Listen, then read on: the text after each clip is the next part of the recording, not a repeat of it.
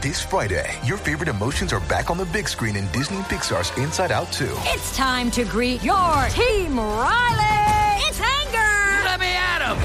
Fear. Safety checklist is complete. Disgust. Ew, ew. Sadness is in the house. Oh, no. Hello, I'm anxiety. I'm one of Riley's new emotions. Disney and Pixar's Inside Out 2. There's a part two? We're going. Rated PG. Parental guidance suggested. Only in theaters Friday. Get tickets now.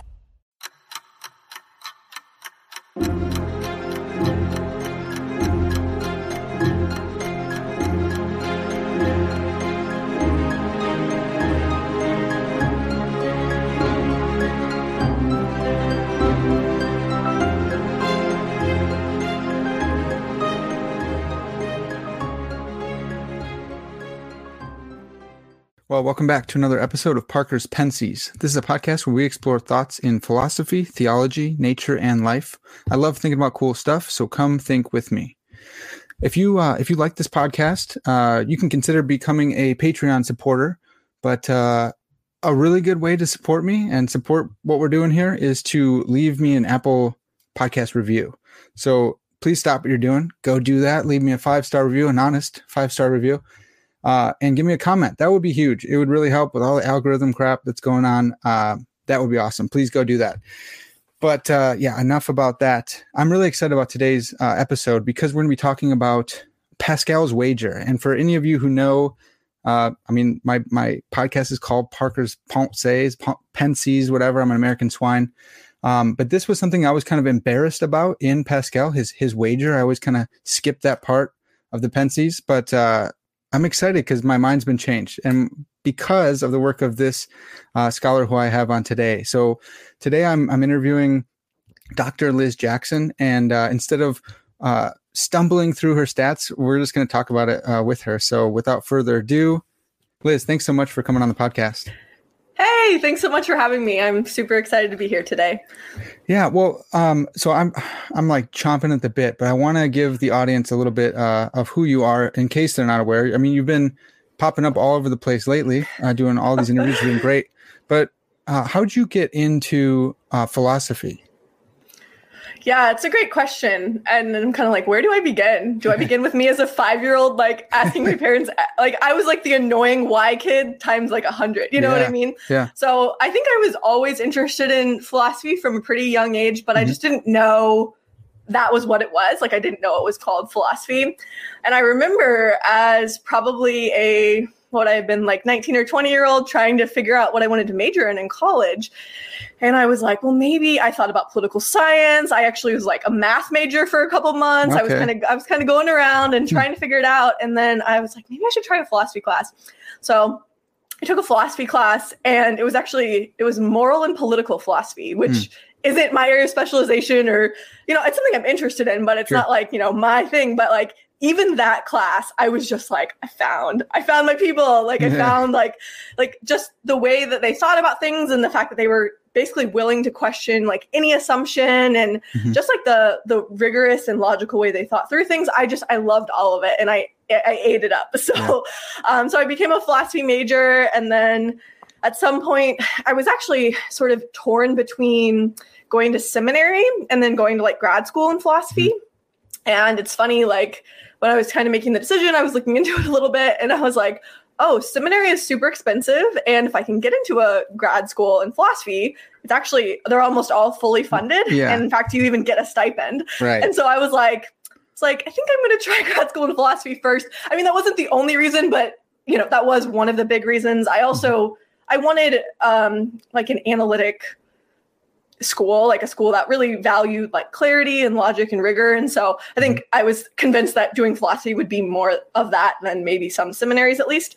Um, so those were the two main reasons. And then um, yeah, it was it was great. I ended up getting into Notre Dame, which was kind of my dream school, which was super super exciting. I even yeah. remember when I first got the email. Sorry, I'm like being really long winded right now, but it's good. This is all gold. yeah, I love it. When I first got the email, I thought it was fake. I was like, someone's pranking me. I didn't get into Notre Dame, um, and wow. then I found out I really did get in, and it was it was really exciting. So I did my PhD at Notre Dame in philosophy and then um, I did one year of research actually in Australia, which was super fun. Yeah. And then now I'm an assistant professor of philosophy at Ryerson University, which is a school in Toronto, Canada. So That's Yeah. awesome. Well, did I think I saw? I don't know if I'm supposed to talk about this. I thought um, I thought I may have seen you're going to be helping out uh, teaching a course uh, down at PBA with with Paul Gould. Is, is that is that on? Is that happening?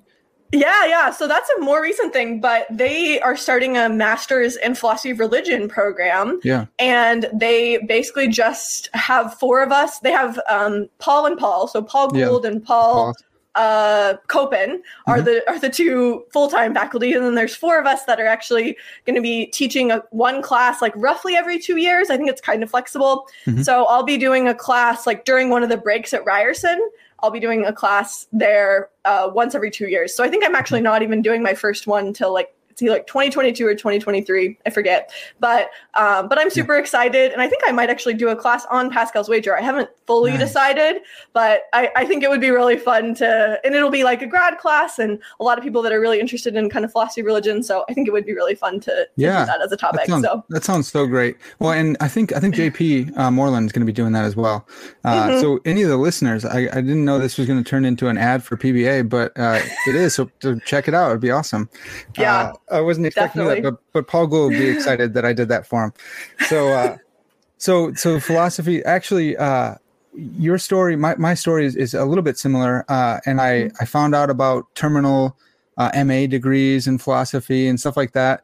But uh, it turns out when I, I was engaged to my now wife, uh, and we found out that I could go to TEDS for free because she's been working here. So I had that's kind of like the dowry that I got from her. So uh, I went I went the theology route, and then Lord willing, I'll, I'll be going into philosophy uh, after this. Did you awesome. did you go right to Notre Dame then, or did did you go right to PhD, or did you do a master's there too?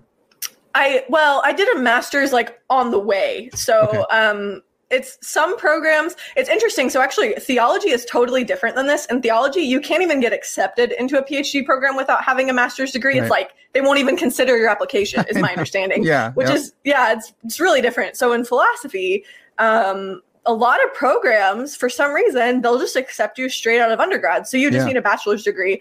And i think i mean that's that's another another discussion i think Right. whether that's a good idea to do that or not but i think i do think there are some benefits of doing a master's degree i think it Mhm. looks a lot different to jobs if you do like you know a two-year master's degree and then five to six years of phd versus doing you know like eight nine ten years of phd that you know the master's degree just gives you time to develop and Yeah. sort of collect your thoughts. And another thing too is if you want to be a professor the job market is so competitive. Yeah. so if you do a master's degree i think it just gives you more time to get some publications and just kind of make yourself more competitive. So there are pros and cons with it. And i didn't even know i didn't know what i was doing when i was applying so i didn't know about a lot of this. But um, i was I, it was nice in my case that i was able to do it a little quicker. So Yeah. i basically my first two years at notre dame um, I basically just got a master's degree. You do a Oh, certain number of classes or something, and then uh, was able to just continue on the, in the same program and then do my PhD at the end. So Oh, it, it was nice that it saved me time. So Yeah, definitely. That's huge. Yeah. Well, so you you mentioned uh, that you you thought about going to seminary. So uh, I know this could be talked, but but that means you grew up in a in a Christian home, probably you, some somewhere Mhm. along the line. And uh, I you you said that your your parents were involved with Cru. Is that right? Can we Mm-hmm. can we talk about that? Are you allowed to talk about that? Yeah, for sure. I'm happy to talk about it. So, um, my parents were Cru Cru staff before from before I was born. Um, so I was born into a Cru family. Yeah. It's actually hilarious. Like I remember as like I don't know how old I was, probably like in elementary or middle school, being like, oh, not everyone's parents like raise support. like it was just this thing because it, it's all I had ever known was Yeah. um was was the Cru life and um my parents were actually they they worked in Kansas and then they worked in Atlanta, Georgia, but actually did a lot of work in Budapest, Hungary as well. So Oh, something that not as many people know about me is I actually lived in Budapest for seven years. Wow. So um so it's kind of kind of a fun experience. Um got to travel a lot and see a lot of things and and yeah, my parents actually are not with Cru anymore. Mhm. They're now with a different organization, but they were with Cru for like I'm gonna say at least 20 years, maybe Wow. longer. And um, I actually did I did like a one year internship with Cru in between undergrad and grad school. So yeah. I've done some Cru stuff too. So it's fun because you're are you currently on staff? Yeah, I'm on Or- staff with, with yeah. Athletes in Action. Yeah. Yeah, Yeah. that's awesome. Yeah, I did some AIA stuff. I, I played basketball and you know um, liked liked sports. So I I've done some AIA stuff and and knew a lot of the AIA staff, um, Yeah. especially when I was in college in Kansas. So Did you did yeah. you play uh, in undergrad? I did, yeah. So it's kind of um, it's kind of a unique situation. But I actually played at like a smaller school called Manhattan Christian College, Okay. and um, I played basketball there, and then um, went to Kansas State, and that's kind of where I got my philosophy degree. So I normally just say that I went to Kansas State when people ask, but I actually did did go to Manhattan Christian College as well and um, played basketball there. So it was really fun, and I still try to play as much as I can. Um, at Notre Dame, we would like me and a few other friends that all played basketball. We would play like every single basketball intramural possible. So Yeah. um, I, I got to play a good amount in grad school. It's been really sad with COVID. It's been so much harder to, to play, Yeah. especially because with basketball, you kind of need, you know, at least six people and preferably 10 to really have a, a real game going. And, Right. you know, it's just, it's hard to find that with COVID. So, Yeah. Well, Yeah. that that's so awesome. It's so great to to hear uh, that that. Uh, so we, we got JP Moreland and we have uh, William Lane Craig, two two folks that came out of Cru, and, and Liz is the next one, the, the, the next generation of uh, of Christian leaders to come out of there. It's awesome. Um, so Liz, then you, you go to Notre Dame, and I think you worked on ep- epistemology, right? Mm-hmm. yeah. did- did you- epistemology, yeah. Did you do your um, dissertation on the wager, or was it just related? Or well, yeah, what did you do your dissertation on? Yeah, so my dissertation wasn't on the wager at all, actually. Um, Okay. My dissertation was on so the relationship between belief and confidence, or what of like what philosophers often call credence. So, Mm-hmm. um, you know, you might believe it's going to rain tomorrow, but you might have like a 0.9 level of confidence. So it's like not you're like 90% sure it's going to rain tomorrow, and Yeah. sort of what's the relationship between those two attitudes? And it's actually it's not unrelated to Pascal's wager, but it was definitely uh, you know more of just kind of an epistemology dissertation and bringing together these two kinds of attitudes, thinking about how they fit together and how they relate to other debates in epistemology. So that was my dissertation topic. So is is there? Did you just spend a ton of time working on like Bayesian probability theory and stuff like that, or? Somewhat, yeah, definitely is one of my interests was kind of the Bayesian stuff. We had like a reading group where we we read some of that and then some about like just the people that were writing about the relationship between belief and credence. Mhm. Um, but I've always been, you know, it was kind of funny in undergrad at Kansas State when where I studied philosophy. Uh, the people there were very, very formal, very, very Bayesian, decision Hmm. theory, all that kind of stuff. And then at Notre Dame, there wasn't a lot of that formal stuff. People were more into traditional epistemology. And that's Hmm. actually kind of what got me interested in my dissertation topic because I was like, well, these people say they're doing epistemology and these people say they're doing epistemology, but it looks very different because these Yeah. people are just talking about belief and these people are modeling it all as like probabilities. So how does that like fit together? So that's Yeah. actually what kind of got me interested in it. Um, but the wager stuff, I would say, traces all the way back to undergrad as well, because me and some friends, we were always really interested in philosophy of religion. And so then because we were brought up in the like brought up, I'm saying it as if they were our parents, but you know, our Right. our the philosophy community at Kansas State was very formal, was very decision theory ish. Um, I think it was natural that we all kind of got interested in Pascal's wager. Like, could we, does decision theory give us some kind of reason to believe in God? Like, could that even make sense? And one of my friends, um, Andy Rogers, who isn't in philosophy anymore, he's doing psychology stuff, but he was actually one of the people that got me really interested in Pascal's wager. And one of the papers I wrote, we co authored together. So it's the Hmm. one that's called Salvaging Pascal's Wager. Right. So, um, so he was, I mean, I really should give him a lot of credit. Like, he was really one of the big people that that got me into into the wager and got me interested in it. So Yeah, well, that's awesome. So, so for me, I I love like, I love self defeating arguments, self refutation, self defeat. I love the like the kind of stuff that it, it seems a little bit more like certainty, and it's really tricky. I love transcendental arguments and stuff. And then uh, I, I met my friend Nate Lawfer, and he is all about probabilities for everything. He just wants everything to be in Bayesian reasoning, and I've avoided all that because it's so like math. Uh, But then it, it's so cool when I, when I listen to your conversations, and it's it's sweet that you're kind of at the nexus and you're trying to look at both. Uh, and it's it's really interesting because you you bring up the wager, and like I said earlier, I I really did not like this part of Pascal. I liked everything else. I liked his theology. He's a Jansenist, uh, which is like I would say they're closet Calvinists. That was really interesting. Um, the the Pensies are are awesome. I, I named my podcast the Pensies because uh, Pascal didn't finish his work, And so we, we got the, the hard task of trying to figure out what, what he meant by some stuff, where it should go where. And so I thought, if I wait until I got a PhD, I'll never say anything or I could die and all my thoughts will be scattered. So let's get it out here, even if it's not uh, that good. So Pascal's been really influential for me, except for the wager part. And then here you come along and you're remotivating this for, for me. And so uh, I wanted to pass that on to all my listeners. Um, so what is uh, Pascal's wager? Yeah, it's a it's a good question. So, and it's funny. So the way I often start off with Pascal's wager is I really give this really simple version, mm-hmm. um, but it, it I do that so people can understand it. But I will yeah. I want to say this first. It's kind of misleading just mm-hmm. because arguably it's not even the version that Pascal himself gave. So yeah. I'll give a really simple version, but then maybe we can talk a little bit about um, the more nuanced versions that are out there, like Pascal's himself, and then I think I have a different version, and then there's other philosophers that also have different versions. So yeah. the most kind of basic version of the wager is this, and and I'll say this too when you look at the arguments for God's existence, like the ontological argument and the cosmological argument, those arguments conclude that God exists. So mm-hmm. they're making a claim about the world, they're giving evidence that God exists. So what's different about Pascal's wager is that the claim isn't God exists, the claim is that you should believe in God.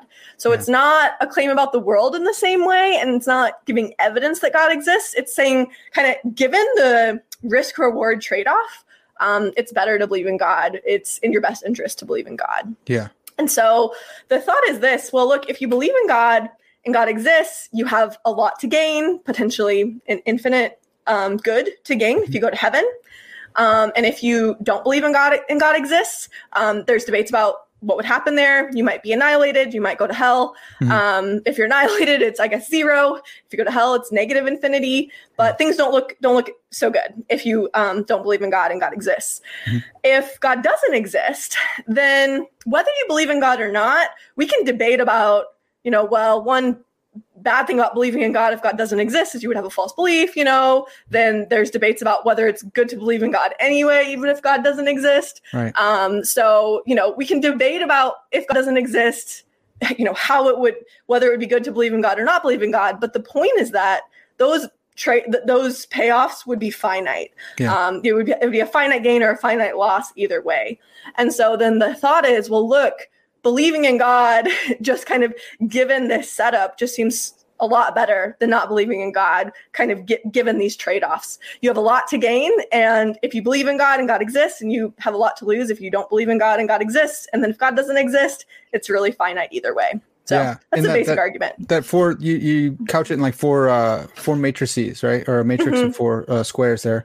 And I, I think it's really it uh, you're really helpful in the way you describe it because you're not saying there's nothing to lose you're saying there's a finite number and that yep. finite number might be kind of large because you could say well i could party i could do this blah blah blah uh, mm-hmm. and you could maybe uh, make a large list but it's still a finite list because on the other side is mm-hmm. infinity Exactly. So yeah. so I think one misconception is that you say there's nothing to lose if you believe in God and God doesn't exist, and that's that wouldn't be the claim. You know, mm-hmm. um, I think the other thing that's kind of interesting to think about is just there is some empirical research about benefits of believing in God, and it is correlated, right. arguably, with happiness, being less likely to be divorced, with being you know all these all these good things, and so you know that that research is tentative obviously and i don't yeah. want to put too much weight on it but it's interesting to think about um, how that might weigh against, you know, you can't party or or whatever. Right. And I think you can party, you know. I mean, just yeah. just to Christian partying, you know. Yeah, that's right. That's right. yeah.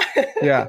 Um, it, I've I've heard it in in some political uh, philosophy as well. Um, like the the golden triangle of freedom. And so even if you even if god didn't exist but you believe in that, that he exists it's it'll it'll make for a more virtuous populace which is easier to rule. And so you get more freedom because you don't have to have as many laws. And that kind of goes along with what you're saying that it's a an argument for belief in god. And in uh in the transcendental argument uh, kind of language we we've uh because uh, of Barry Stroud, we've had to be uh, it's been bifurcated into world directed arguments and then conceptual arguments, mm-hmm. and so um, I, I think what, what this one's more a conceptual argument about belief, uh, and so it's not going at like the the veracity of God's existence, but it's about whether you ought to believe or not, right?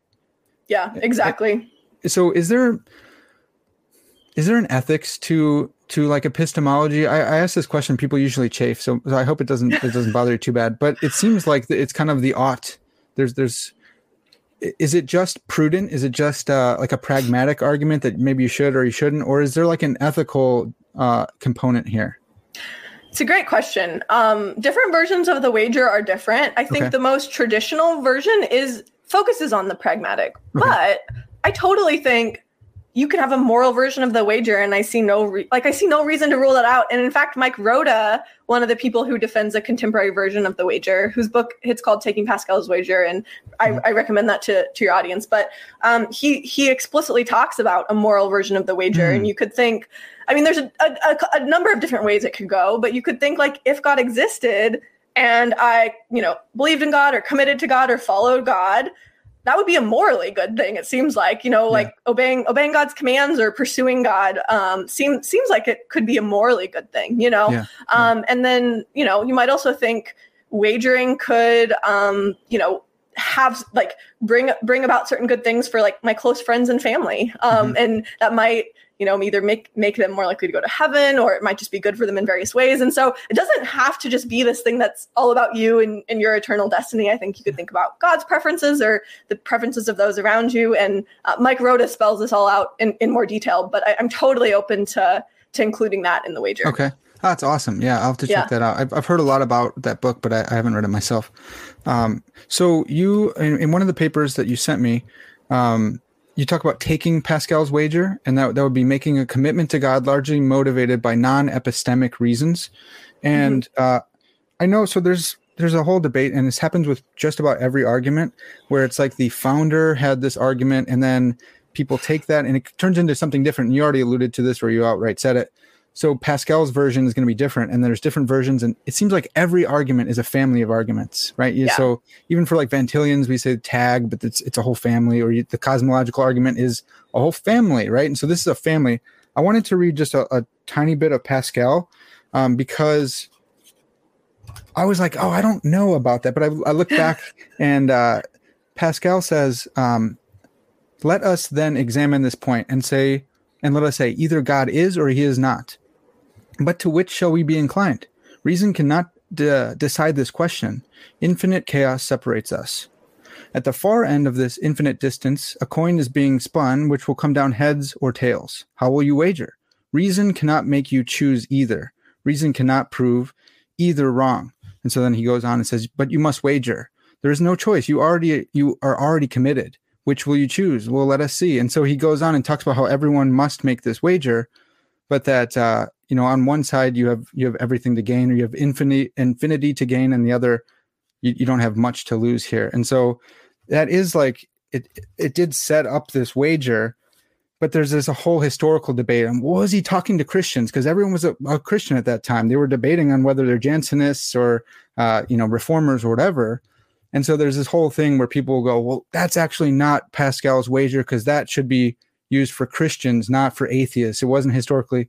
But I just wanted to address that it's come downstream, and now you're saying it, it actually is a theistic argument, but it's not for God's existence for belief. And so I just want to acknowledge that, like preempt that that argument that this is meant for Christians kind of thing. It's it's we're downstream. We can still talk about it as a as an argument. Yeah, I totally agree. Um, I, I have a lot of thoughts actually, but um, one thought is I I also don't even think that my version or Mike Rota's version or whatever has to just be for atheists either. And Yeah. in fact, in my personal like like relationship with God, I've actually uh, been really. It's just doing this work has actually I think really encouraged me Mm. uh, when like I, I don't think I've ever been to the point where I would say I'm an agnostic or I'm not a Christian, but I still gone through places w- where I doubted a lot. And I was Right. like, is this true? Like, how do I deal with like the problem of evil and like really horrible stuff that Christians do? And, you know, I mean, I've struggled with this. And I think thinking in a Pascalian way has helped me. And so I actually think Pascal's wager can be something that's for atheists and agnostics, but I think it can also totally be something that's for Christians and kind of can help help them continue in their commitment to God and um, continue to pursue God even in light of serious doubts. So I see it as a both and there. Yeah, that's that's so helpful. Uh, so uh, uh, there's a like a five dollar word that I use a lot because I I learned it in class and I really like it, um, and it comes up uh, occasionally. But it's doc- doxastic voluntarism, and I was wondering how this. Uh, so that's the view that you can like voluntarily believe things. And so some people will say, well, no, you, you can't do that. And that's not how we work. We're, you know, if someone convinces us through reason, you are determined to believe that because of reason. It's not, you don't choose. And then there's, there's kind of some psychology in there. I'm sure there's a psychological debate and an epistemic debate and all sorts of stuff. Do, does, um, does using Pascal's wager commit you to a type of doc, doxastic voluntarism? Like why or not? I'm sure you've thought through that. Yeah. Yeah, it's a great question. So I think the answer is no. Um, Pascal's wager doesn't commit you to doxastic voluntarism. And this relates to something you mentioned earlier, where there's just different versions or, or types Yeah. of the wager. And so, one distinction I will often make is uh, you could wager in a beliefy way. So, you could do like, you could call it a doxas- doxastic wager. So, you wager and say, I'm going to believe in God because of the benefits I could get from that. And, you know, because of this risk reward trade off. Um, but there's also in Mike Rota's version of the wager is this. Um, there's like a what you might call a commitment wager, or what philosophers will call an acceptance wager. Hmm. So when you accept accept something, you act as if it's true.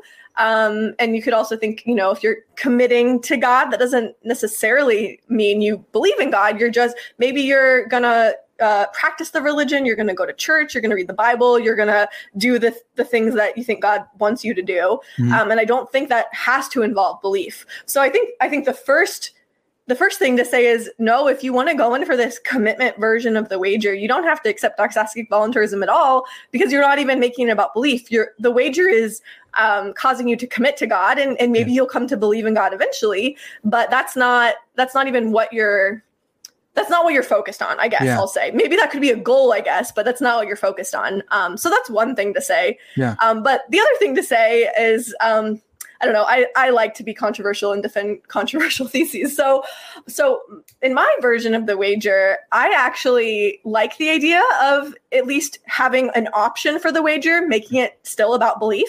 Mhm. And one thing that I point out, I think in in one of the papers that I sent to you, is that you know a lot of people that say we we don't have control of our beliefs or we can't choose choose our beliefs Yeah. they focus on these cases of beliefs that are really obviously true or really obviously false so Yeah. i can't make myself believe that one plus one equals 3 Mhm. um, i can't make myself disbelieve that the world is round you know like Yeah. those are things that i'm just way too committed to i have way too much evidence but i think the more interesting cases are cases where you're really torn between two options and you're really like you you could really see it going either way. And peter van inwagen in his autobiography has this really really cool quote where he basically describes his conversion in this way. And he says i could see the world as created but then i could step back and see it as uncreated and i could almost move back and forth at will. Hmm. similar to um, so i don't know if you've seen like the duck rabbit Yeah. picture Yeah. where you can see it as a duck and see it as a rabbit Yeah. I So want to,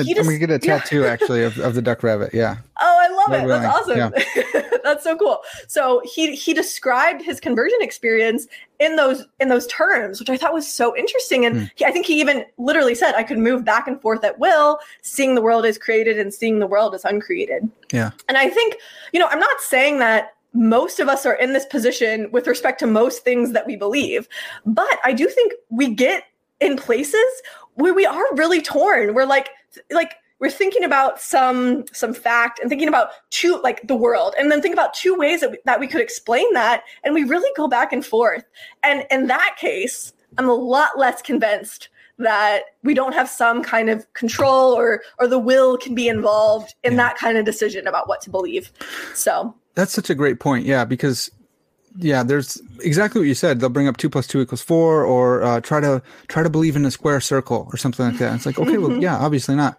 But yeah, once you get more towards the periphery, or or more towards like a a, a worldview analysis or an inference to the best explanation, or something that's more complex than those simple things that we hold to be m- more certain about.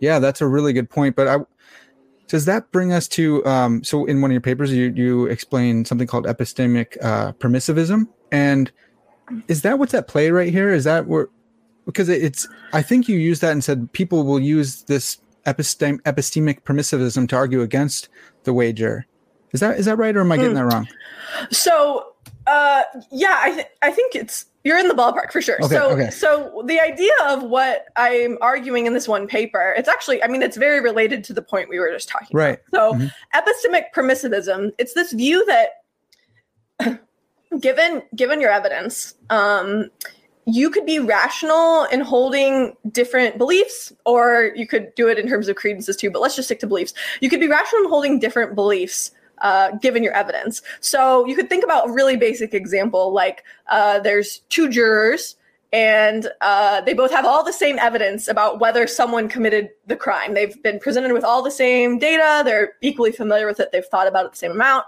Mhm. And it seems like potentially they could disagree on whether that person's guilty, but neither of them is irrational. Yeah. Um, and it even seems like one of them could change their mind and say, actually, no, I think he's innocent. Um, but that doesn't, you know, it doesn't automatically mean he's irrational because sometimes evidence is really hard to evaluate. Sometimes Yeah. there's good arguments on both sides. And so the thought behind epistemic permissivism is that the, the evidence doesn't always give us an obligation to, you know, believe something or disbelieve it.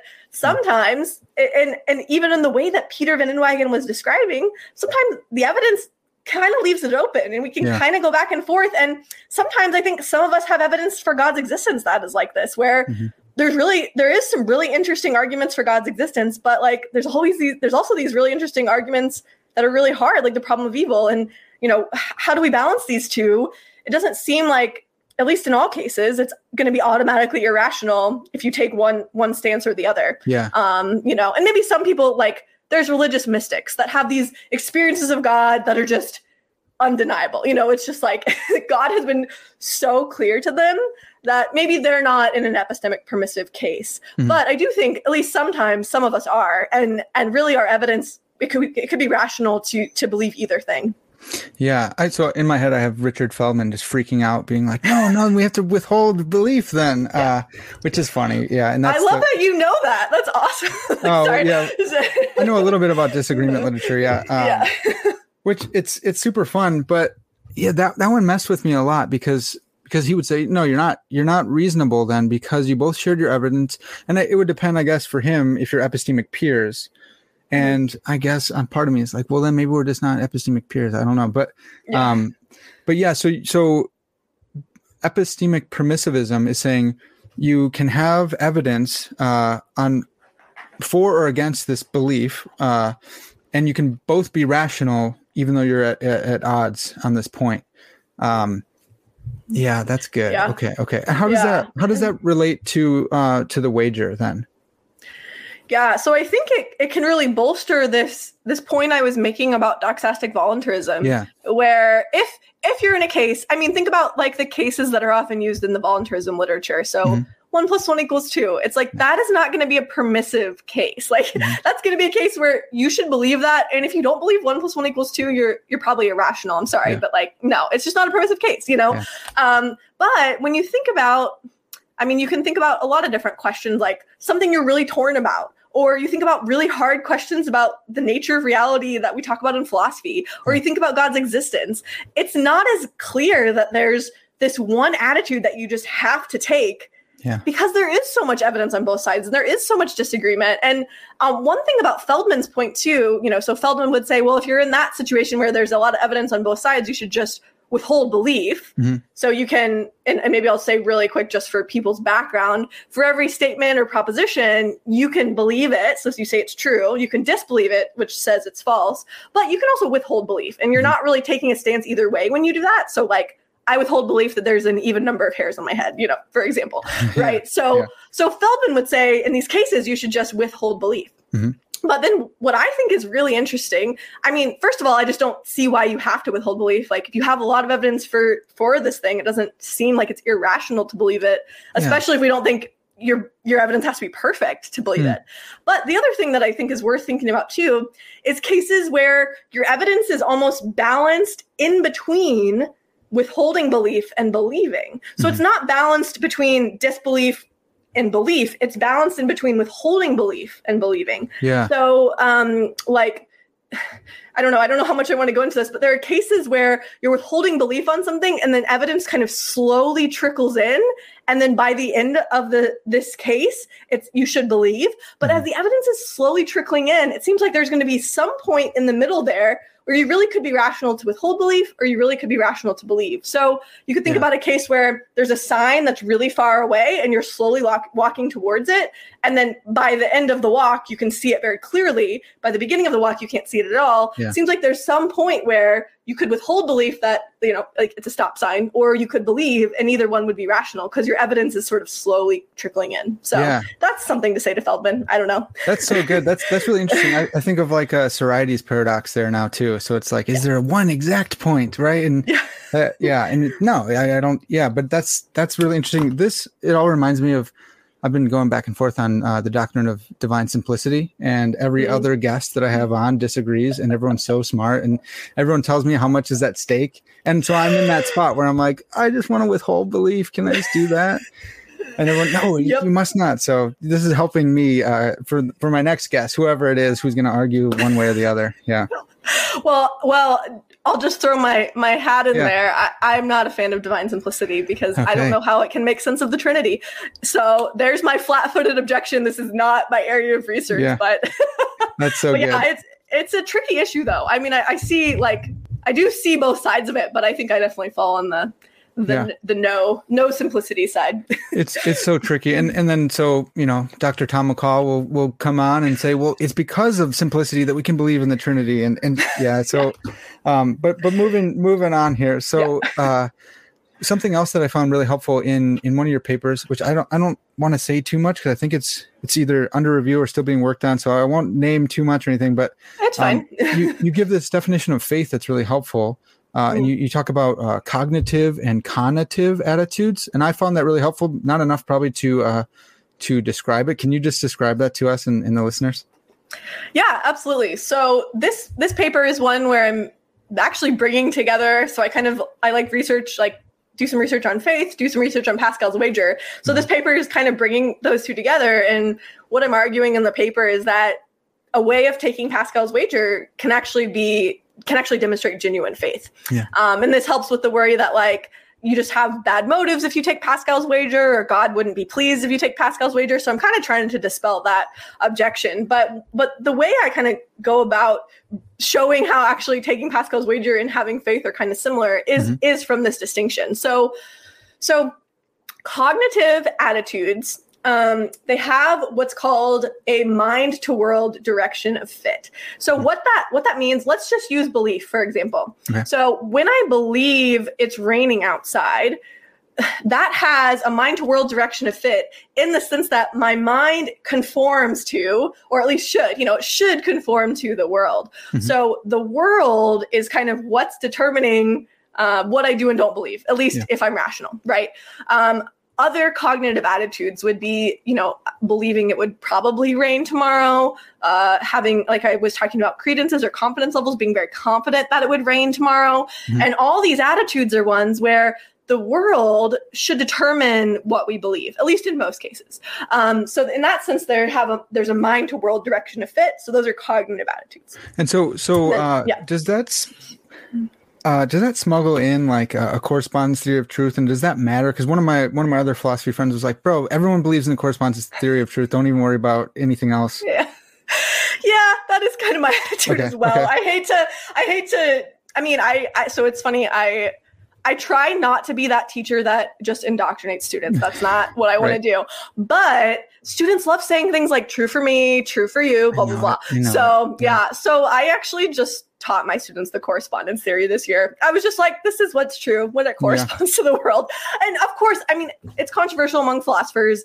Um, some people like the coherence theory or other views, but I Mm-hmm. do think it's definitely one of those cases where this is really kind of the dominant view, at least Yeah. among a certain style of analytic philosopher. I'm sure Yeah. there's other groups of philosophers that, Yep. that hate it, Yeah. but Okay. but it, it does kind of. It, I don't know if it like requires you to believe the correspondence theory to to accept this distinction, but it, you know, there's something like that in the background. Okay. probably. Okay. Cool. So, cool. but that's a good question. Yeah.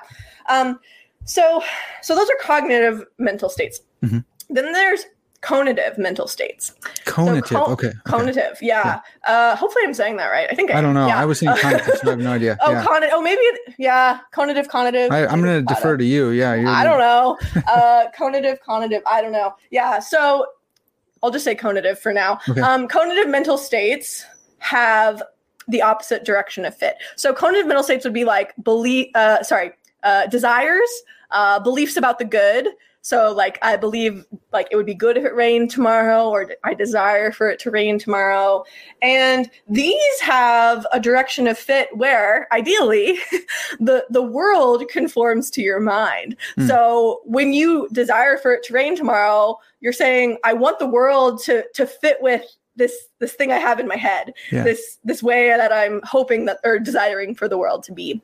Um, and so what's interesting is um, you know for beliefs and confidence levels those are often things that to be rational you need a good amount of evidence for you Mhm. need to think the world is that way but it's interesting that you can actually desire it to rain tomorrow or desire uh, you know god to exist or something Yeah. uh, even if you don't have a ton of evidence for that so i could look at the forecast and say there's a 90% chance of rain tomorrow uh, but you know i wish it I wish it wasn't going to rain tomorrow because I have a picnic planned. Yeah. Uh, or I could say, I have a lot of evidence. Like, the problem of evil is really tough. And God kind of seems hidden to me, you know? Uh, but I still hope that God exists and I still desire for God to exist. And I still think God existing would be a good thing, you know? So, um, so I guess these two, these are two different kinds of attitudes, but arguably, um, faith has a combination of both of these attitudes. Mhm. So if I have faith that something is true, um, arguably, I at least think there's some amount of evidence that that thing is true. Yeah. And I have some kind of desire or what philosophers might call a pro attitude. I think it would be good Yeah. if that thing were true. Mhm. Um, and so, you know, I could just, I think one of the examples I gave in the paper is like, if I have faith you're going to win your basketball game, presumably I at least think there's a decent chance you'll win your basketball game, or it's at least not impossible you'll win your basketball game.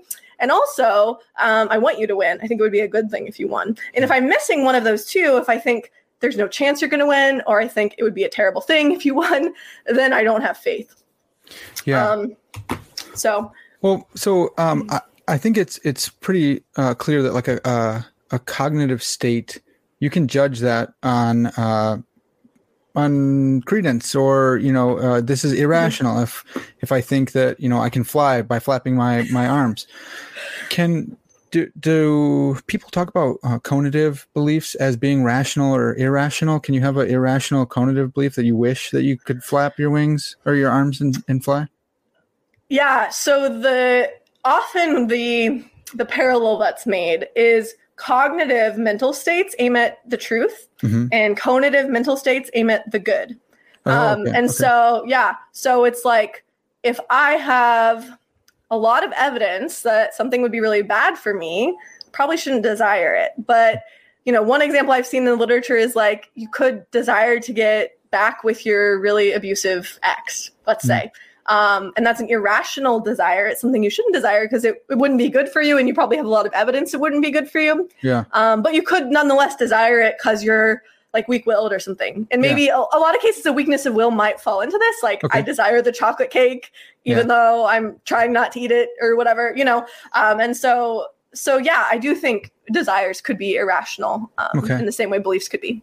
I I, uh, I really like the the cognitive aspect as well because uh, a lot of people they pit like anything cognitive against faith. That faith is irrational. Faith is by definition a leap, you know, against Wow. your reason. And even the way Pascal uh, put it in that language, it sounded a little bit like that. But you know, reading in context if you can, because the the pensées are all over the place, right? But I don't think that's totally what he was getting at. I think he was getting at more more what you were getting at.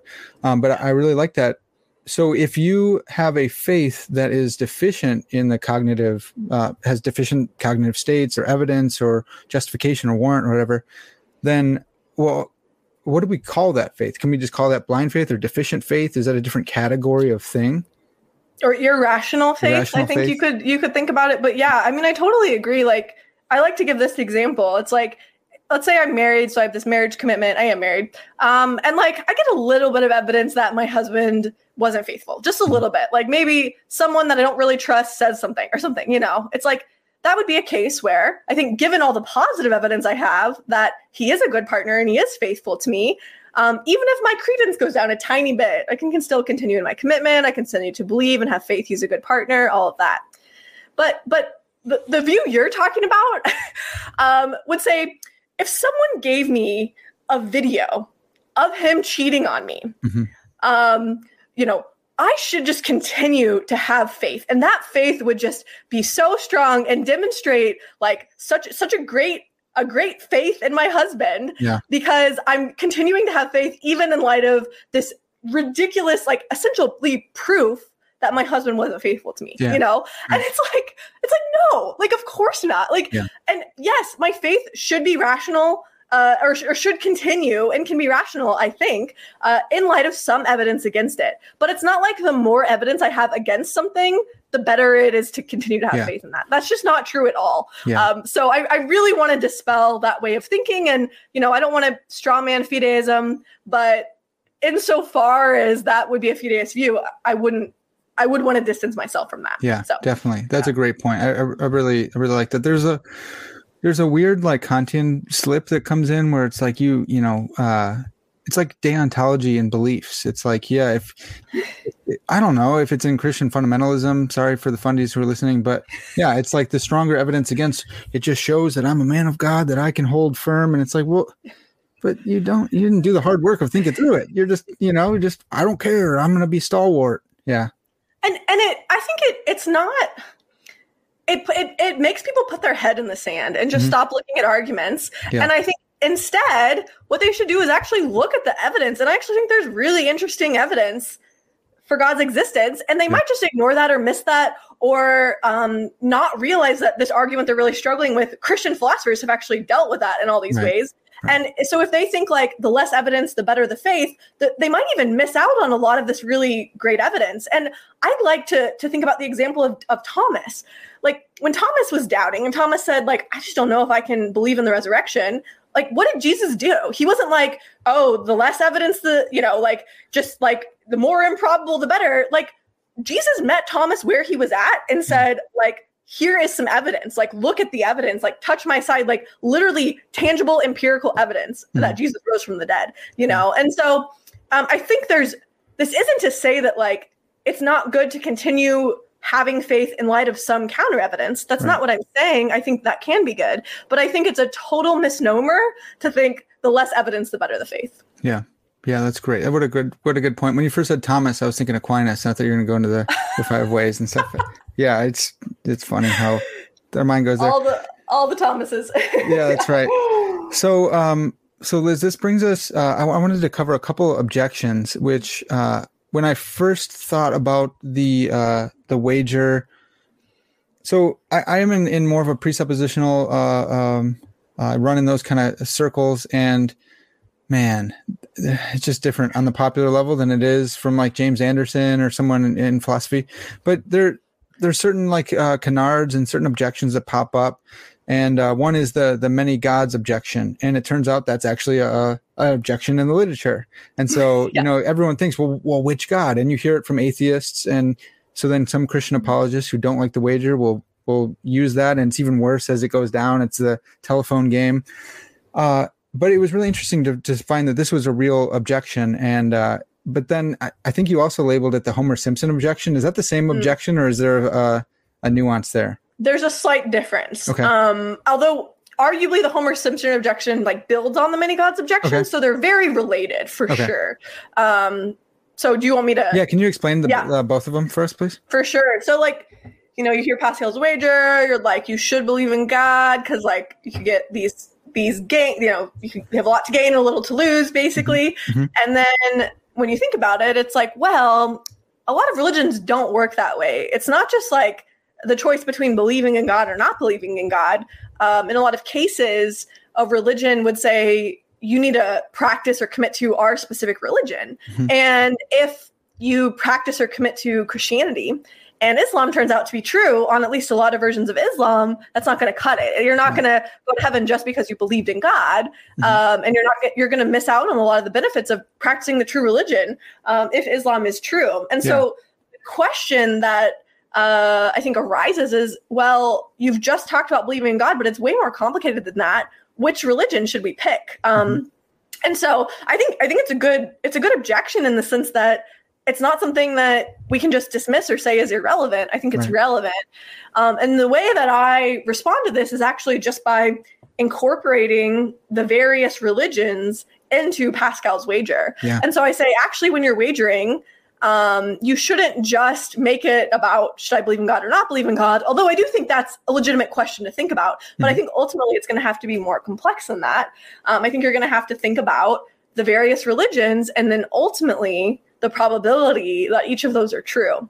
And so the way that I put it, well, I think first of all, um, the religions that are ultimately going to matter for Pascal's wager are those that have an infinite afterlife. So infinite heaven, infinite hell. So I've I've been told like some versions of Buddhism, for example, um, you're only like reincarnated or in the afterlife for a finite amount of time. So Okay.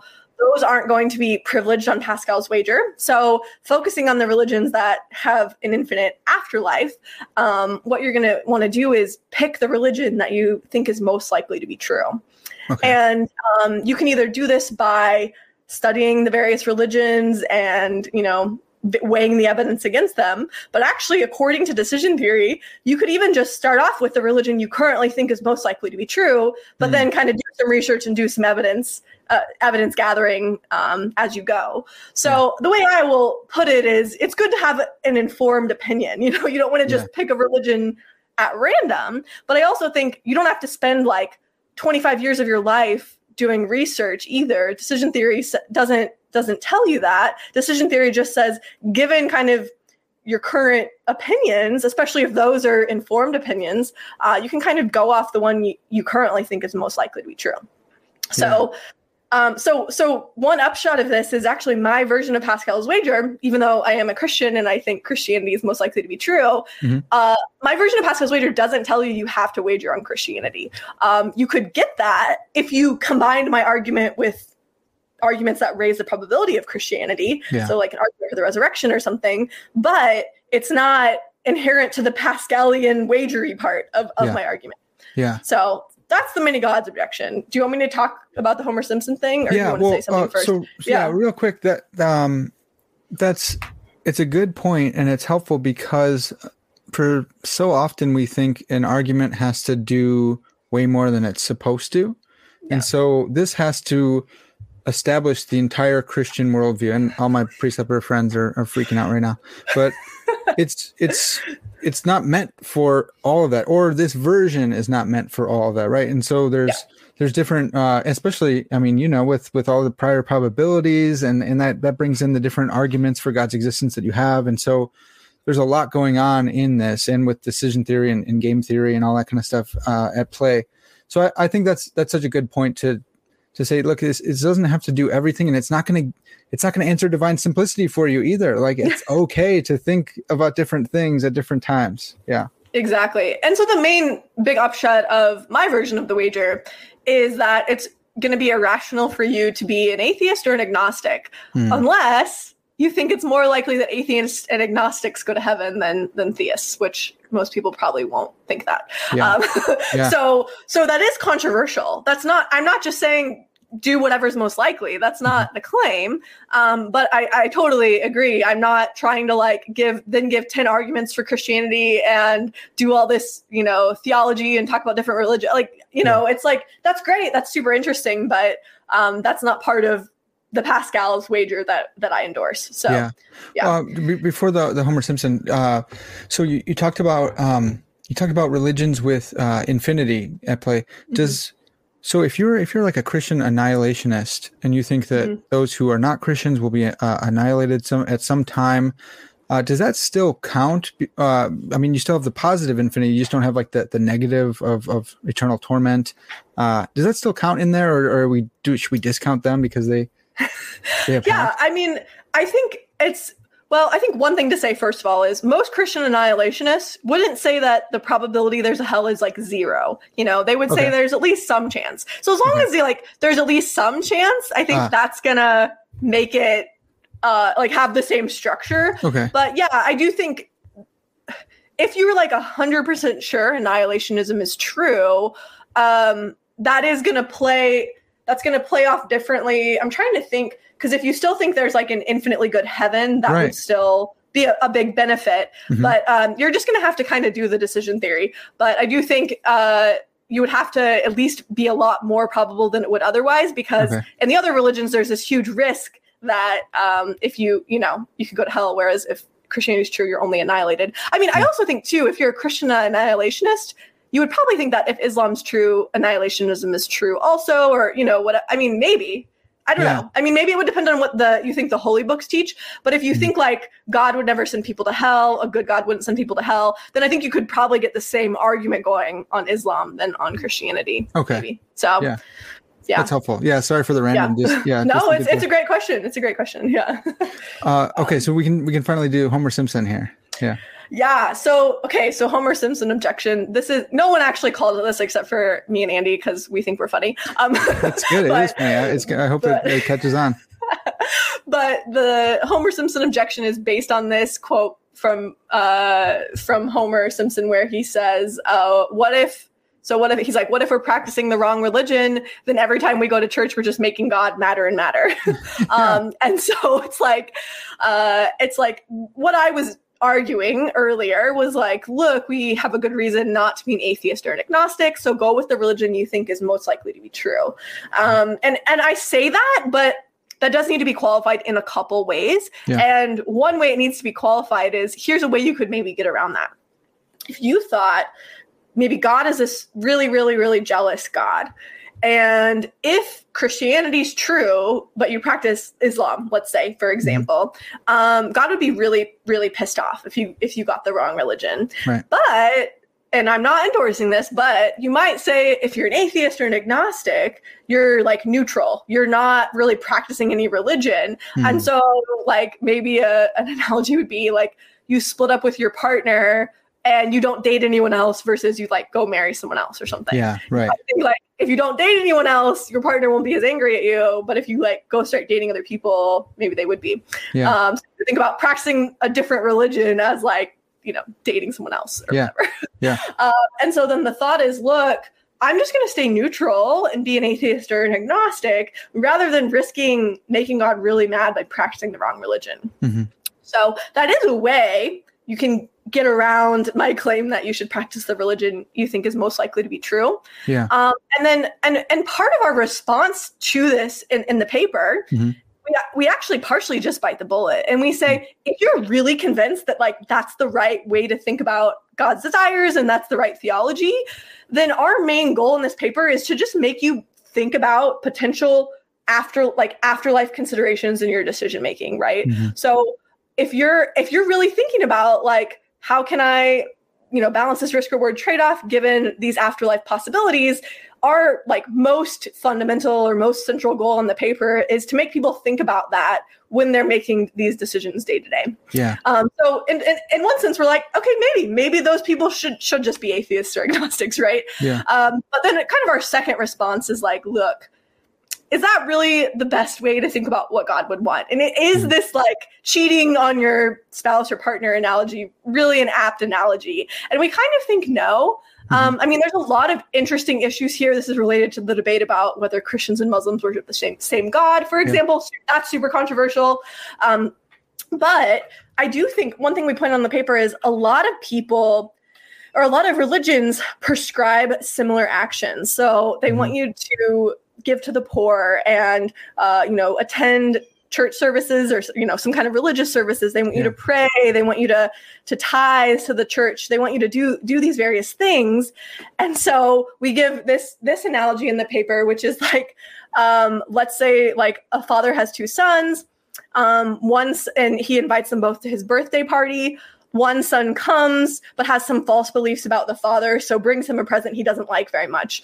Um, the other son says you don't even exist ignores his invitation and never even talks to him you know? It's like it's like and, and you know we can debate about is the spouse analogy better or is that analogy better? But i think at least what this brings out is it's not at all clear that the spouse analogy is is the right way to think about it. Yeah. so No, I think that's helpful. Yeah, you're just mo- motivating a, a, a intuition that seems just uh, even on par with with that, and and maybe some will argue back and forth, but yeah, you can you can motivate an analogy just uh, that's contrary, but but at equal level there. That's really that's really interesting. Okay. yeah and it's just not obvious to me that God is is jealous in the sense that's required to get this objection off the ground, you know? And and I think another thing to point out is even within Christianity, we have all these different debates about, you know, is is the Calvinist God or is God more like the Arminian God, Yeah. or, you know, whatever. And it's like almost all of us have some false beliefs about God. You know, no For one has all the perfect beliefs. And so it's hard to say like there would be some cutoff where God would just start to get like super, super, super, super jealous. I mean, I think there's a legitimate distinction between Christianity and other religions. That's not what I'm saying. Right. But we all have some false beliefs. And you might think that seeking God and trying to find God, even if you're in the wrong religion, uh, would be as good, if not better, than just ignoring God, not praying, saying God doesn't exist or I don't know Yeah. if God exists, and living your life however you want. Yeah. So that's that's like a, a really nice. You're you're like really nice. Uh, I really appreciate that. So I'm like more like pessimistic and like, and and you know maybe it's my Calvinism coming out, but it's like I would say well all all things on the other side of that are equally uh, making make him equally jealous.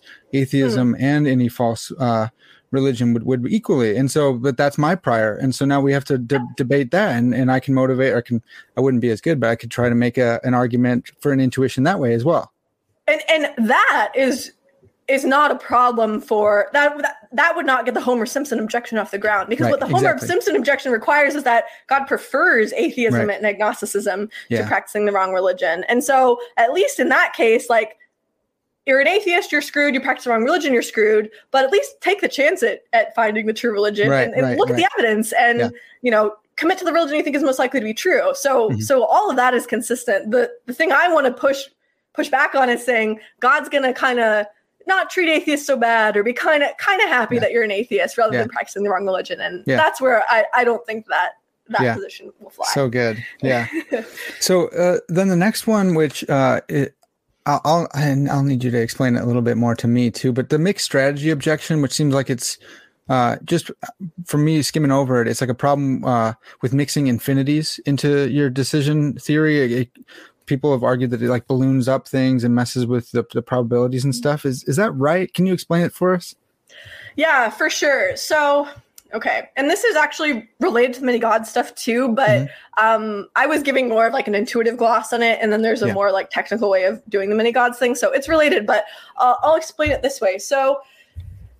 When you're trying to make a decision about what to do Mhm. using decision theory, you actually you take the probability um, that some that the world is a certain way, and then you multiply it by um, like a utility. So like how good it would be if the world was a certain way. This is actually related to the cognitive and cog- cognitive thing. Um, so so yeah, so this is related to what you were talking about before. Mhm. But you're doing this probability multiplicate. You're multiplying probabilities and utilities. So that that's kind of an important piece of background information. Okay. So kind of the really basic you know the first version of pascal's wager that i gave when you first asked me what is pascal's wager Mhm. um, what you're sort of doing there is you're saying well as long as there's some chance that god exists even if the probability is like 0.00001% if i multiply that by this infinite good then it's going to be better to believe in god believing in god would be infinitely good not believing in god either there would be zero or even like negative infinity Yeah. so so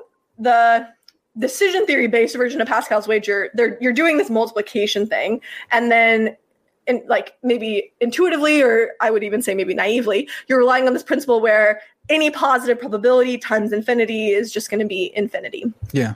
Okay, so that's sort of where this objection comes in.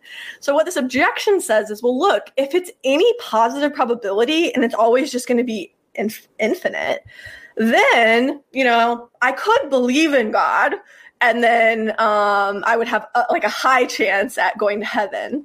Um, like I believe in God, maybe I think there's still a low chance that God exists, but Mhm. I multiply that by infinity, it's infinite. But instead, um, and this gets weird. It's it's part of it just has to do with the way that decision theory is structured, so it's hard to make it intuitive. But the thought is, look, what if I flip a coin? If the coin lands heads, I'll believe in God or commit to God. But if it lands tails, I'll just go about my life as normal. Let's say I'll do that. Um, well, if I think about that possibility, instead of there being, you know, a hundred percent probability that I believe in God, there's now a 50% probability that I'll believe in God, right? Yeah, yeah. But I just take that probability, then multiply that by infinity, and it's still infinite. So choice one, believe in God directly. Choice two, flip a coin. If the coin lands heads, then I believe in God. And then if all you're doing is multiplying these by infinity and you think any positive probability times infinity is the same, at the end of your decision theory calculation, which we haven't really gone in how to calculate that. So Right. if you're not following all of this and you're watching, it's it's okay because it, this is just how you calculate stuff with decision theory. But at the end of the decision theory calculation, both of those are going to be the same. They're both just going to be infinity. And Is it, is it because you anything is is anything t- multiplied by an infinity an infinity itself? Good. Yeah, good. No, so this is like this is what I think is the naive thing that is being assumed in the background that we shouldn't assume. Yeah. Um, but I, I think, you know, if you don't really sit if you don't really sit down and think about it, that might seem right. That might seem like, yeah, maybe, maybe that's true. Yeah. But here's why I, I think that can't be right. and I've given this example a lot, but Yeah. I say like, look, let's say you have two options, like you're there's two doors. Uh, in both doors, there's some chance that you'll get an infinite good if you pick it. Door number one, maybe there you spin a roulette, roulette wheel and there's a, a 90% chance you'll get this infinite good. Door number two, you spin a wheel and there's only a 10% chance you get this infinite good. But if we're relying on this naive idea that you just multiply the probability times how good it would be, and then that's you know your expected value, uh, it seems like 0.9 times infinity, 0.1 times infinity, they're both infinite. So I should be indifferent, right? I should I should uh, flip a coin to pick which door to pick. Right, or if you give me if you give me 10 bucks and say pick pick the door with the 10% chance, I should do that because Yeah. they're both the same and then I Yeah. get this additional $10, right? Right. And to me, it's just like this is this is totally separate from Pascal's wager. This Uh-huh. isn't. I'm not just saying this because I want Pascal's wager to work. Right, It's right. like it's like come on. Like of course, I don't care if you're a theist or an atheist or whatever. You clearly shouldn't. You know, you should clearly take the 90% chance, Right, assuming right. you want this infinite good, right? Yeah. So the problem, I think, with the mixed strategies objection is it's assuming that any infinite any positive probability times infinity is infinite. Yeah. Um, in other words, it, it's what's called infinity has this absorption property. So infinity is absorbing any of the, all of these probabilities, and it's just the same. And so the answer to this is you just can't treat all infinities the same, and you mm-hmm. have to look at the probabilities of these various things. So this is so this is why it's related to the, to the many gods objection because that's why we say go for the religion you think is most likely to be true it's like taking the 0.9 door rather than the Yeah. 0.1 door and this is also why you should just believe in god directly that gives you a much higher chance at getting the infinite good rather than uh, flipping a coin and if that coin lands heads then believing in god because that only gives you the 0.5 chance at the infinite good Yeah. so so it actually this idea that probability matters in decision making, even infinite decision making, Yeah. um, that can actually solve both of these objections. Yeah. Wow, that's really helpful. Yeah, that's that's so good. Yes. Okay. And I I uh infinities are so weird and I I don't know very much about math. Like I'm I'm trying to work on that. Uh I had to study for the GRE and I had to learn math again. I had to learn what an integer was, which was really sad for me, but I I did. I learned it. I remember doing that. Yeah. Super super sad. But GRE. Oh, that's yeah. right. But I think I think like people in mathematics know this that like there's some weird ones and maybe I shouldn't even bring this up and make us both look silly if we don't know, but there's like more positive integers in in infinity then do you know what I'm talking about? I forgot Yes. what it is offhand. it's called it's called Cantor's diagonalization theorem. yes, you look so, smart now. This is great.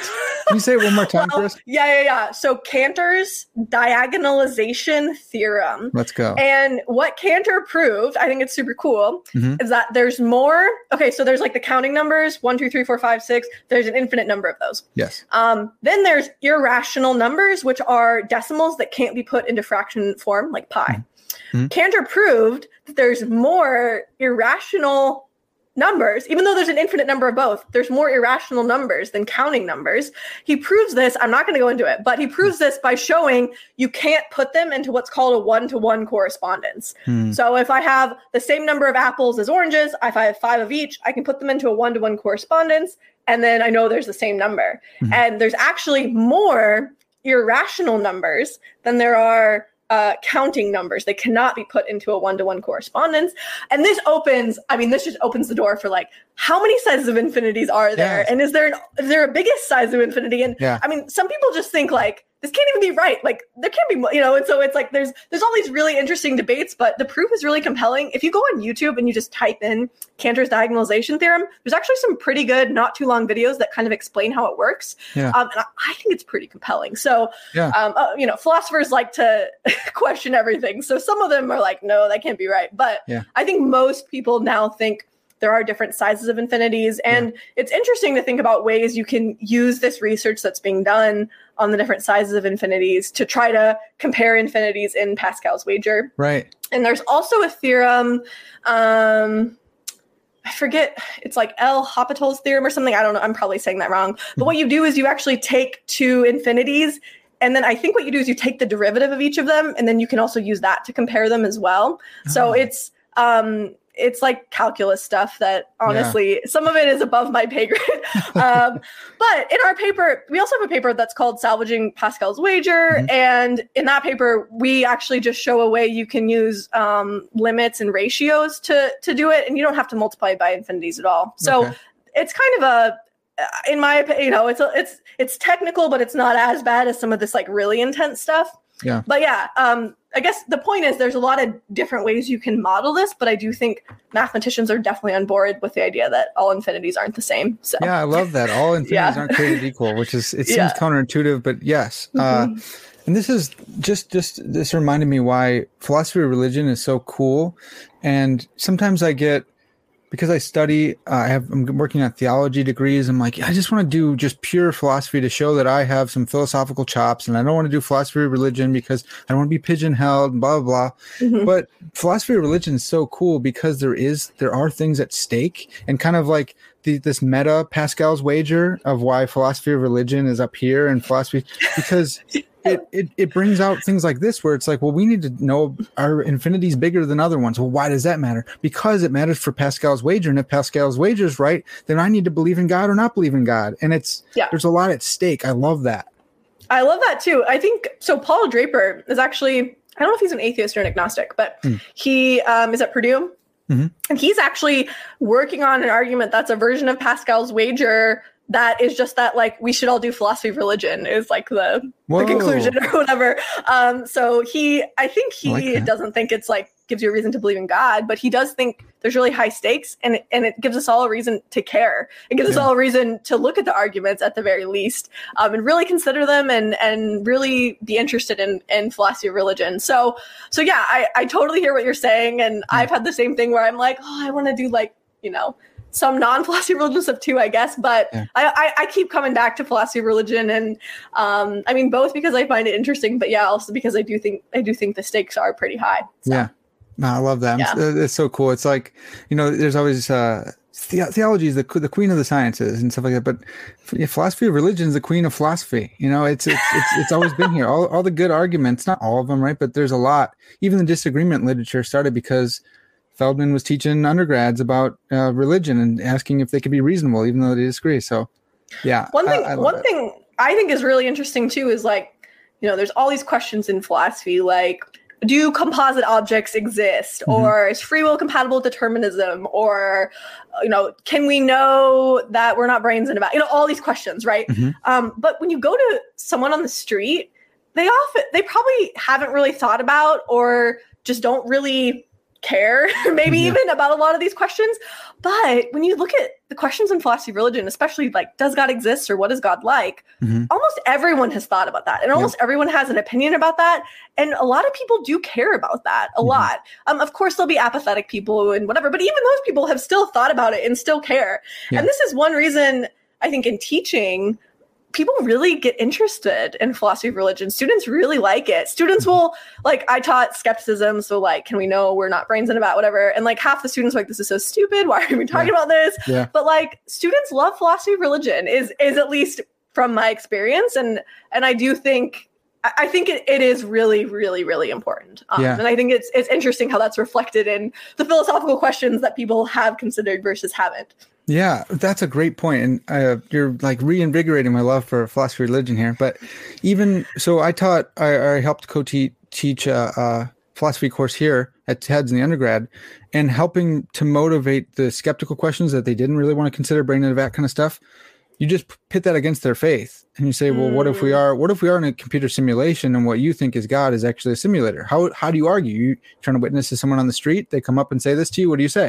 And then it starts to motivate and, you, and these classical questions come up because you brought god into the mix and and so even that helps motivate some philosophical questions which is really fun. Yeah, and I think it's cool too. Like I, a lot of the students I teach aren't religious. Some are, but a lot are, are like. Actually, I have a lot of students that are Muslim, which is kind of cool. Hmm. Um, but even among that crowd, I think they get really interested in philosophy of religion. Like my, I did a unit on faith last last semester in epistemology, and like the students were just really liked it. So Yeah. it's cool how I think it, it works for everyone, not just religious people. Like Yeah. non-religious people find this super interesting too, and they were actually like, "Thank you so much for including this." A lot of our professors don't include it because Right. it's too it's too divisive or you know whatever. And of course, you have to be respectful and realize, mm. especially at a non-Christian school, people are going to disagree about this. But but students get really motivated and and get really into it. So Yeah. Yeah. That's that's great. Um, there, there's there's one more objection that's uh, so we, we talked about in the philosophical literature and the debates. There's one that's going to come up that uh, yeah, the reform folks and or not just biblical folks in general.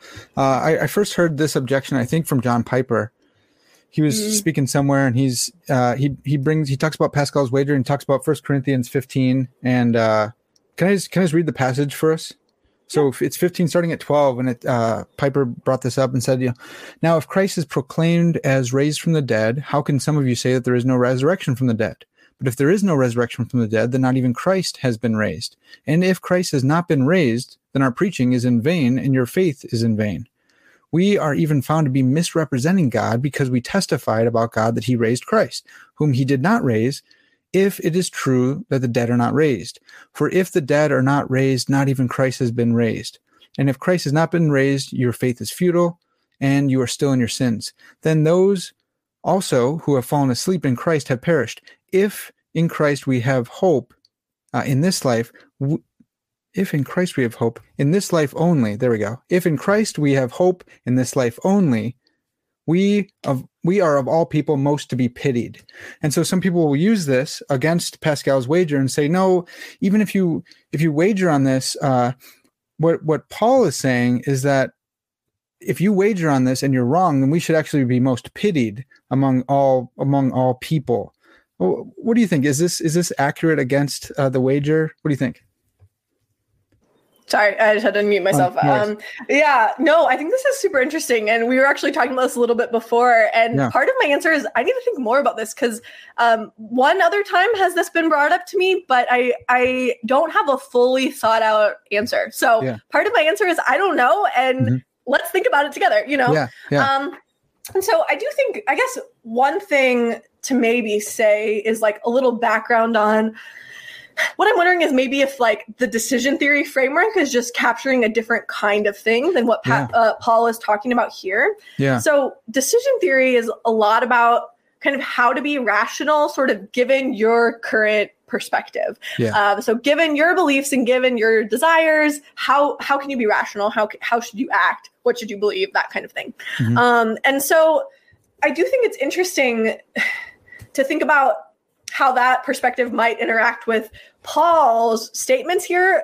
Paul seems to be taking a much more like objective stance. So like if this is false, uh, you kind of wasted your life. You're kind of Yeah. screwed. You're the most to be pitied, right? yeah, right. Um, and I'm wondering if we could sort of accept both in some sense. So, um, in an objective sense, like Paul is right, and I think the the wager kind of even admits this that I mean this will depend on some things we were talking about at the beginning of the interview, Right. but like if God doesn't exist, how do we sort of weigh those values or like what values do we put there? And maybe if we commit to God and God doesn't exist, that that would be really bad and we like totally wasted our lives. And that Yeah. sucks, you know. Yeah. Um but I guess what what the Pascalian person is thinking is like but we don't know that God doesn't exist. And in fact, we might think it's actually really likely that God does exist. Um, you know, where that probability might lie is going to depend on the person. But at least, like, from your current viewpoint, it is still rational to continue in that commitment. So I don't know. I don't know if that's the best way to square it to say, like, Pascal is more about this subjective perspective, whereas Paul's more taking this objective perspective. Yeah. But that's, I think, one thing to say. Um, I was going to say something else, and then it just slipped out of my mind. Well, I Um, think I think yeah. that um, it sounds like like Plantinga's like de jure de facto kind of distinction, right? Paul's talking about like the fact of the matter, and Yeah. Pascal's talking about whether it's reasonable or not, whether the the, the yeah, and that's that's what you just broke down. And I like that Plantinga language because it took me so long to learn it to understand what he's Yeah. saying. So I'm like, I got it now. I'm using it. Uh, Yeah, and I think you're it. probably right. I, I'm, I'm sure someone might say, well, okay, Paul's Paul's specific context here, he's speaking against those who who disbelieve in the resurrection or, or think it's already Mm. happened or something. So that's, but I think at the end there, he is still saying, you know, if in Christ we have uh, hope only in this life, then we are most to be pitied. But if now, if that's true, like who's going to even be around to pity us? Like what? Like we're not, we don't exist anymore, right? If that's not, if there's no resurrection from the dead, uh, that is like annihilation, annihilationism for everyone, right? We're just blink out of existence, and so yeah, you can you can pity them, but they're they don't care anymore. They're there's nothing to care anymore. It's gone. So I wonder. I don't want to like argue against Paul here. I'm not trying to do that, but I think I think you're you were, you're making a helpful distinction that I, just trying to think through. Yeah. Yeah, and I totally think like we gotta we gotta look at passages like this in in the context, and um, you know, I you know if if I was you know uh more prepared or you know it would have been Yeah, I guess it would have been good. here. no, no, no, but it would have been good to like look at the context of First Corinthians and why is Paul saying this and who is his audience, and I actually Yeah. believe that that is really important. And um, I I really like I listen to the Bible Project a lot. I don't know if you've ever listened to that. For sure. It's a Mhm. really awesome podcast that really helps put things in historical and literary context too. Yeah. So I do think you're right that like if Paul is speaking to these specific people that don't believe in the resurrection, um, that that might change you know the way we view it or or the message that Paul is sending, which is like if you're a Christian, you should believe in the resurrection, and if you don't, like that sucks, you know, like Yeah. that's that's a big deal. So I do think too, just like looking at that context, but. Um, the other thing I was Yeah, oh go yeah, ahead. go ahead. No, no. Well, well, so what's interesting here, uh, I just think about uh, Pascal and how people will go, no, in his context, there weren't atheists around. And I think it's it's probably similar for Paul here too. And he's talking in context of Jews uh, and and pagans, and he's saying, which is interesting. It seems like he might be raising the Homer Simpson objection because he's saying, if there is no, then we've misspoken about God. He's not saying that there is no God, uh, but that we've misspoken, and, and that's why we're to be most pitied, maybe. And so we're we're living our whole life uh, proclaiming false things about God, and and it's in that theistic context where everyone's a, a, a Christian, anyways. Yeah, Yeah, and I think that's to- that's totally consistent with Pascal's wager because Mhm. the wager is totally open to the idea that again, if you believe in God and God doesn't exist, you're losing stuff. You're maybe Yeah. maybe even a significant loss. But you know, the thought is there's still more to gain if God exists Yeah. to commit your life to God. So I do think that's consistent, and I also think too. I, I like, you know, I think there's other really interesting parts of scripture that support at least something like Pascal's wager. So one Mm. passage I talk about a lot, maybe too much, but I really like it, is where the man um, is he brings his daughter to Jesus to be healed, and he Mhm. says, "I believe, help my unbelief." yeah, And I actually think, you know, he's kind of wagering on Jesus, right? He's like, look, you know, I'm not sure. I have some doubts. Um, but but I'm gonna I'm, I have enough confidence in Jesus that I'm gonna take a risk and, and Yeah. bring my daughter to Jesus. Um, and I believe and help my unbelief. And so Yeah. I think it's interesting. It's interesting to look at different parts of scripture and then you know try to try to fit it all Yeah. together. Try to try to figure out how it all works. But um, and like I said at the beginning, you know, I want to think more about this passage and I want to think more about what it means. But Mm-hmm. I think it's also it can be balanced with other parts of scripture that I think do support this idea that you can continue in your commitment to God or even make a commitment to God, even in light of serious doubt, because of how good it would be if God existed and and you pursued this relationship with God. yeah, yeah. That's so. That's that's like the um, that's the positive aspect. Is there a negative aspect where you say like be, because of I, I will continue to hold my belief in God even though I've been presented with evidence because of the contrary, because of what it would mean if there were no God, right? So there, we're talking about this this infinite good. Uh, I- I guess it wouldn't be a, a finite. I guess it wouldn't be an infinite bad or a negative infinity, but it's like what the, the opposite is. Then this whole thing's a big joke. We're wearing clothes, but we're really just ev- highly evolved apes. We say we have a soul, but it's really a, an accident of history that our minds are so sharp because we were trying to survive and we accidentally became self-aware and self-conscious and this whole thing's a joke and i i can't believe that so i will continue even with uh, potential defeaters in my face Yeah. You could say, like, I mean, so look, you shouldn't always believe something just because you want it to be true. And often that's irrational. Yeah. But in my opinion, if it's a situation where you have a good amount of evidence or something, if if it's a permissive case, yeah yeah um, then I actually think you can take you can take the position, at least in a lot of situations, that you want to be true. Um, and until you get, you know, you might get to the point where you just get so much evidence that it's overwhelming and you you can no longer continue in that belief. Yeah. But I think there are a lot of cases where the evidence could kind of go either way. So you can you can pick the one based on your desire. You know, Yeah. um, there's something Pascalian about that too. Yeah. I Yeah. like that. I, I think there, there's like some weird rigorism that's like, no, uh, we talked about it. It's kind of Kantian maybe, where it's like, I'm, because I want it to be true, I won't believe in it. I've heard that a lot. Uh, Yeah. Yeah. but I'm, I'm glad that you're giving us permission to, This- to, yeah. this was actually i'm teaching critical thinking this semester and Mm-hmm. this was actually a question on their first test it was like um, if i hope something's true it can never be rational to believe it Hmm. uh, and because we were just talking about you know rational belief and how we should follow our evidence and all this stuff Yeah. and it's really funny a lot of the students put what would it be true if if you hope it's true you can't it can't be rational to believe it Right. but it's like what no of course that's not true um you know it's like depends on your evidence and there's a lot of things that we want to be true or hope to be true and have really good evidence for so yeah it's you know people can miss that because they're so worried about engaging in wishful thinking Yes. Oh man, that's so good. wow. Well, Liz, thanks thanks so much. This has been really helpful. I'd I'd love to for you to come back on and talk more about this stuff. It's so interesting. And like I said earlier, this is not something that I'm naturally drawn to. I want to talk.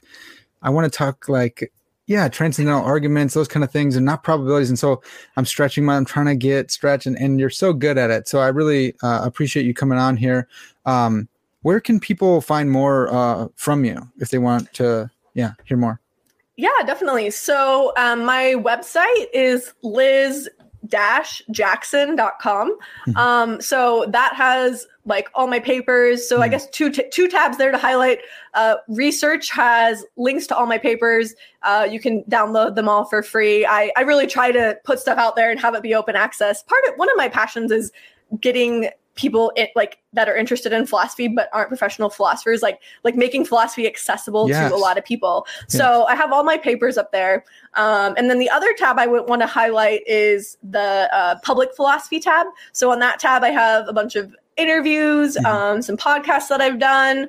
Um, and i also have a youtube channel where i just have you know it's not it's nothing it's it's new it's nothing crazy but um, a lot of my like lectures for class are up there. And then I, I posted some some things that are related to my research on that as well.